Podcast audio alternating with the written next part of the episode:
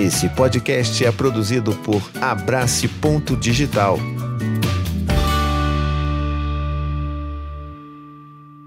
Olá, tudo bem com você? Hoje estamos aqui para falar novamente de irmãos. E assim, tem vindo muitas perguntas nas caixas de perguntas que eu abro, né, lá no Instagram. Inclusive segue lá para você acompanhar essas sessões de pergunta. Assim, muita gente mesmo fazendo perguntas sobre essas relações que nós vamos construir com os nossos filhos quando temos mais de um. Mas tem uma pergunta em específico que eu vou falar aqui e a gente vai usar isso como um gancho para entender como que nós construímos essas relações com os nossos filhos. Mas antes, aquele pedido especial de você se inscrever nesse canal. Já se inscreve logo. Se você não é inscrito, já clica aqui.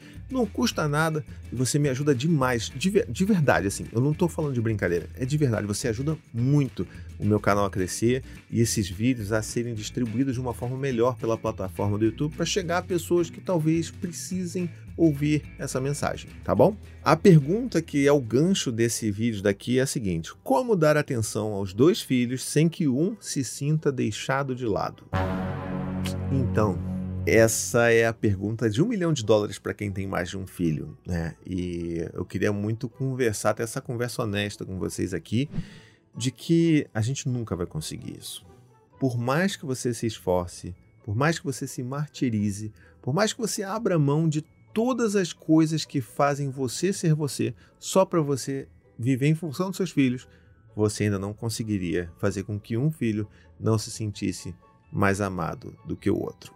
Caramba!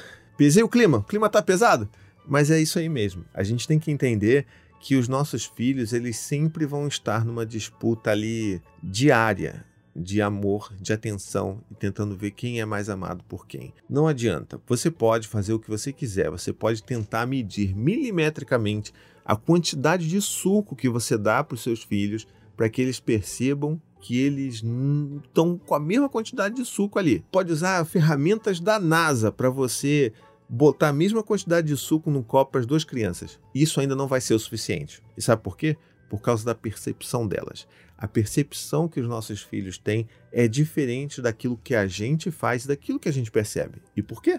Porque são indivíduos, são únicos, dotados de suas subjetividades. Então, um dos maiores erros que nós podemos fazer com os nossos filhos, né, quando a gente está ali criando irmãos, é tentar fazer com que tudo seja igual para todo mundo, porque a gente vai falhar miseravelmente nessa tarefa e eles sempre vão achar que o outro é mais amado do que eles mesmos. Bom, se você tem irmãos, você sabe disso. Você deve se lembrar do quanto você se sentia menos amado do que o seu irmão.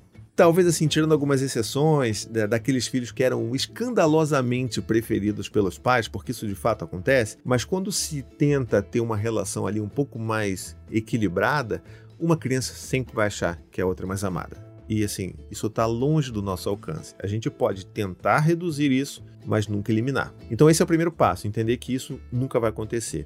Então como é que a gente pode ajudar os nossos filhos a entenderem que esse não é o caminho? É fazer com que eles entendam que eles são indivíduos únicos e que eles têm necessidades individuais que pertencem a cada um deles. Então, na questão do suco, por exemplo, se por mais que eu tente ali botar um suco equilibrado para os dois, fica um pouquinho mais para um, um pouquinho menos para o outro, se um reclama que o outro está com mais suco e eu botar, o outro vai falar que o outro tem mais suco. Aí você vai botar. E você vai botar mais suco no copo até ele transbordar e as crianças vão continuar achando que o outro tem mais suco que ela. Pois é. Então, o que, que a gente faz nesse, nesse momento, né? Qual, qual que é a mudança de perspectiva sobre a vida dos irmãos que a gente precisa fazer enquanto pais? É entender suas individualidades e fazer com que eles entendam que nós percebemos isso. Então, se eu faço isso com os meninos e um começa a reclamar que o outro tem mais suco, o que, que eu faço? Eu viro para ele e falo assim, hum, filho, você acha? Hum, não sei, eu acho que não. Mas se você está percebendo, tudo bem. Mas assim, não é uma competição de quem tem mais suco ou menos suco, né, filho? O suco serve para matar sua vontade de beber suco e um pouco da sua sede. Então, se você terminar esse copinho aqui e você ainda tiver sede, é só você falar, eu boto mais para você. O importante é que eu consiga atender aqui a necessidade de vocês dois de suco, que um pode querer beber mais suco que o outro e tá tudo bem. Isso também vale para casos em que as pessoas acham, por exemplo, que tem que comprar coisas iguais para os seus filhos. Essa é uma das maiores agressões que a gente pode fazer, porque os nossos filhos não são pares de vasos, né? A gente não está criando filhos idênticos, e mesmo que fossem gêmeos idênticos, a gente não deveria tratá-los da mesma forma, porque não são a mesma pessoa. Então a gente deveria muito reconhecer essas individualidades e se esforçar para que eles percebam que a gente está tentando atender a necessidade específica de cada um. Então, por exemplo, aqui em casa, quando está na hora de comprar roupa, quem normalmente a gente acaba tendo que comprar roupa é para o Dante, né? Porque o Dante está crescendo, ele é o mais velho, e parte das roupas que ele tem hoje vão acabar sendo passadas para o Gael, porque, né, dinheiro não nasce em árvore. Mas, brincadeiras à parte, muita coisa que o Dante tem, a gente acaba passando para o Gael. Então, na hora que a gente vai comprar roupas, a gente compra, obviamente, mais roupas para o Dante e não para o Gael. A gente vai comprar aquilo que está faltando. Ah, não, poxa, aquela calça ali está meio esgarçada, o Dante deu uma sacrificada naquela roupa ali. Então, pô, vamos comprar alguma coisa ali para o, né, pro Gael não ficar também usando roupa furada, esgarçada e que não funciona. Então, a gente também não, não chega nesse extremo. Mas a gente compra menos roupa para o Gael. Isso é fato. E isso ele já percebeu. E todas as vezes que ele reclama, a gente senta para conversar e para acolher os nossos filhos. Nesse sentimento de, poxa, mas o Dante recebe muito mais roupa que eu. Então a gente precisa primeiro acolher. Falar assim, caramba, filho, você parece mesmo que está bem chateado com relação a isso, né? Será que o papai pode te dar um abraço? O papai, o papai tá aqui para te ajudar. O que, que eu posso fazer para você se sentir melhor? Eu entendo, eu vejo que você está chateado com relação a isso. Essa é a parte do acolhimento, e a gente reconhecer, e a gente mostrar para os nossos filhos que nós estamos enxergando ele. É a pior coisa que a gente pode fazer é dar justificativa logo de cara e falar, não, isso não tem nada a ver não, pô, você tá cheio de roupa aí, olha o teu armário, tá cheio de roupa, não sei o quê. Não é por aí. O primeiro passo é a gente entender essa dificuldade da criança perante o seu irmão. E esse momento é muito mais importante e valioso para a criança do que receber um caminhão de roupas novas, tá bom?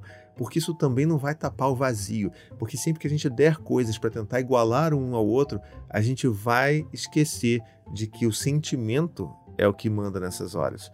Então, quando a gente para e dedica esse tempo, esse cuidado de acolher e de conversar e reconhecer o que a criança está sentindo, ela vai se sentir mais, sabe, pertencente ali, ela vai se sentir mais, poxa, eu estou sendo enxergada, ele está me entendendo no que eu estou falando, no que eu estou sentindo.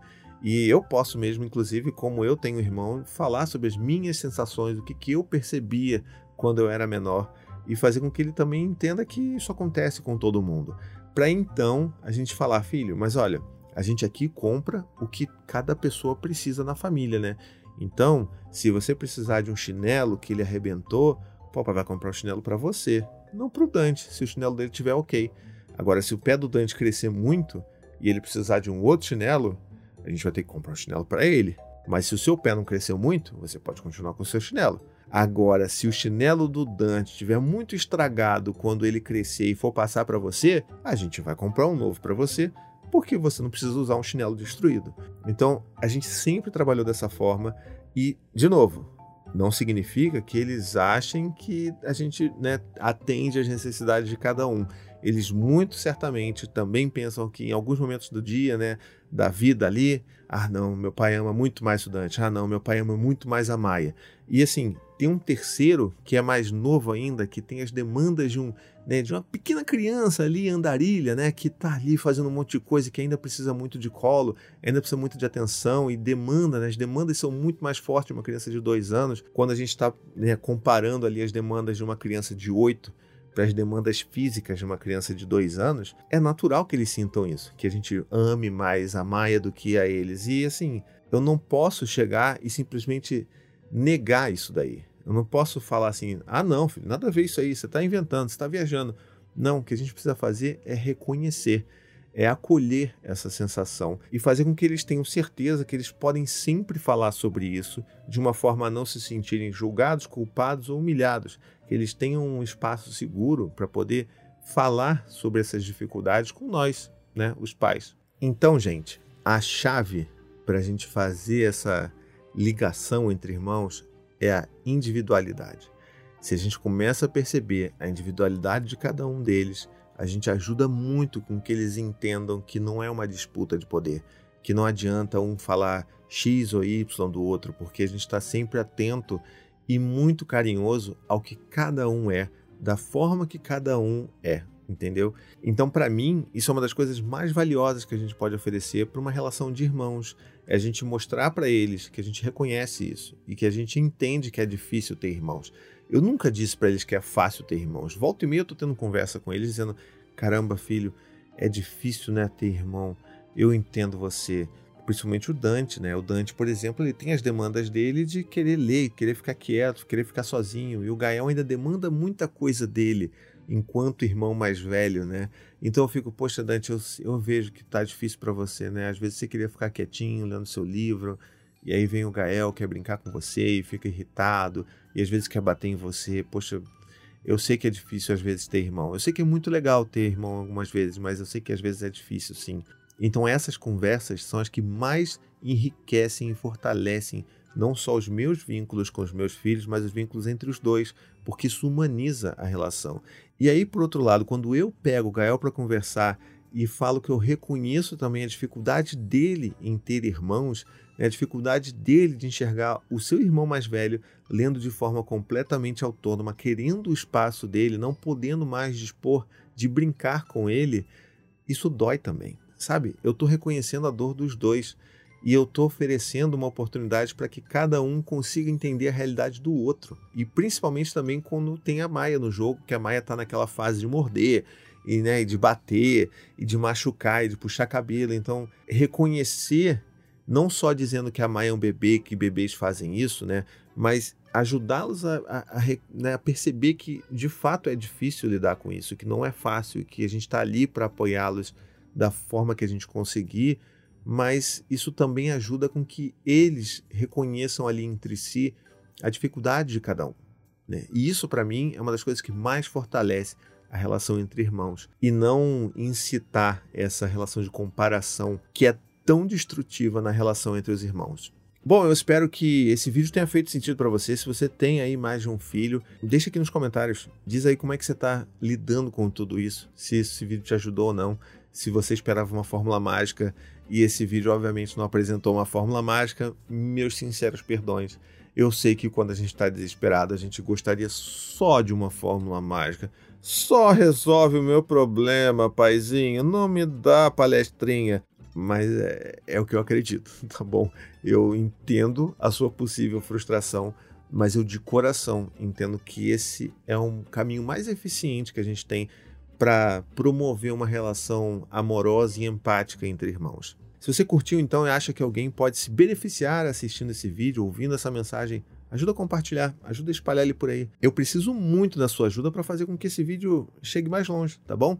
E se você curte o meu trabalho mesmo e quiser se tornar um apoiador desse trabalho tão incrível de criação de conteúdo sobre parentalidade, filhos, todas essas coisas que eu faço aqui na internet, você pode ir lá no apoia.se barra paizinho vírgula e por quinze reais mensais você se torna um apoiador. Você vai ter acesso ao nosso grupo secreto de apoiadores no WhatsApp, onde a gente troca ideia, se ajuda todos os dias, é uma coisa linda e maravilhosa. E também, se você tiver condição e quiser apoiar por vinte e cinco reais por mês, você se torna um membro apoiador do meu trabalho. O que isso significa? Que você, além do grupo de WhatsApp, né, de todas as recompensas, você também participará das minhas rodas de conversa virtuais que eu faço todo mês, ao vivo, somente com os meus membros apoiadores. É uma coisa linda, é uma experiência fantástica e todo mundo sempre adora e sai, sabe aquela coisa assim, sai reenergizado para encarar mais um dia de trabalho duro, que é esse de criar filhos. Então é isso, vou ficando por aqui, um beijo, até a próxima e tchau, tchau. Gostou desse podcast? Escute também os outros podcasts da família Paizinho Vírgula sobre parentalidade e infância. Tem o Tricô de Pais, Café com as Pediatras, Afropai, Tamo Junto, Sinuca de Bicos e também os podcasts infantis Coisa de Criança, Conta Pra Mim e Ideia de Criança.